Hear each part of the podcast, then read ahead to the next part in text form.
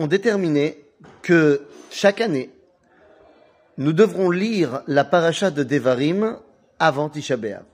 Alors cette année, ça tombe vraiment juste avant, puisque Tisha B'Av, en vérité, c'est Shabbat. Et ils ont demandé de lire apparaît dans le livre de Devarim, dans la paracha de quitter la mitzvah. Quelle est cette mitzvah De quelle mitzvah parle-t-on? Eh bien, de la mitzvah du divorce. Mitzvah keritut. Girushin. Alors évidemment, c'est une mitzvah qu'on ne veut pas accomplir. C'est une mitzvah qui fait partie de cette liste des mitzvot que si on peut s'en passer, bah, c'est beaucoup mieux. Mais il faut savoir que si jamais Chal Shalom, ça doit arriver dans un couple, eh bien c'est une mitzvah. Mais Vekatav la Sefer Keritut Venatan Beyada, le fait qu'on doive écrire ce, ce, ce get, eh bien, c'est marqué dans le livre de Dvarim. On ne fait pas mention de la mitzvah du divorce. Alors, comment est-ce possible? Bien, Les amis, nos sages d'expliquer que bien sûr que la critoute est mentionnée dans les autres livres, que la séparation est mentionnée dans les autres livres. Quelle est cette séparation à quel moment? Et eh oui, entre chaque livre, Bereshit, Shmot, Shmot, Vaikra, Bamidbar, il y a Arba Shurot, Talmud, Maseret Gitin. Quatre lignes-là, les quatre premières, les quatre secondes, que, a priori, on devrait avoir douze lignes dans l'acte de divorce, dans le get. Pourquoi douze lignes?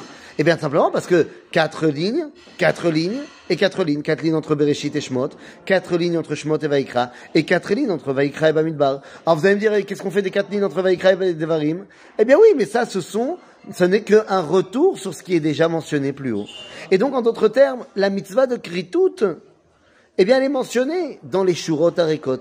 La mitzvah de séparation, elle est déjà mentionnée. Alors pourquoi est-ce qu'on nous a dit qu'il fallait lire le, le, livre de Dvarim, commencer le livre de Dvarim avant Tisha B'Av? Eh bien, pour que tu saches que même s'il y a eu brisure, et même s'il y a eu kritout, il y a Sefer Dvarim derrière. La brisure n'est pas la fin de l'histoire.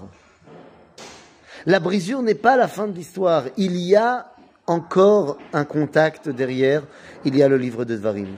Nous lisons le livre de Dvarim avant Tisha B'Av parce qu'il n'y a pas de plus grande brisure que Tisha B'Av. Et on aurait pu penser que cette brisure marque la fin de notre relation avec Ribono Shalom. Eh bien, la réponse est non.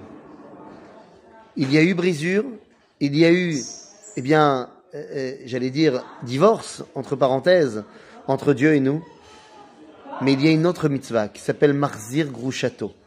Marzir Grouchato. Tu te remaries avec celle qui a été ta femme. Alors évidemment, il y a une halakha. Pour pouvoir se remarier avec son ex-femme, eh bien, il faut ne pas avoir été voir ailleurs.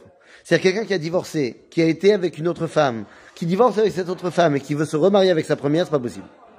Mais si un homme a divorcé de sa femme et elle n'a été voir nulle part, lui n'a été voir nulle part, ils peuvent se remarier, c'est une mitzvah de se remarier. Akadosh Baruch a montré son éloignement de nous à l'époque de la destruction du premier et du second temple pour les erreurs qu'on a évoquées déjà dans les autres cours. Mais n'en déplaise à nos amis chrétiens, il n'a été voir personne d'autre. Il ne nous a pas remplacés par qui que ce soit. Et donc, il y a cette mitzvah de Marzir Grouchato. Ah, ça a mis longtemps. Ça a mis presque 2000 ans. Mais ça y est, Akadosh Baruch a commencé à faire Dvarim avec nous, à ramener sa femme, à ramener sa Knesset Israël, son peuple juif. Et cette fois, notre lien ne se brisera plus jamais. À bientôt les amis. Shabbat Shalom.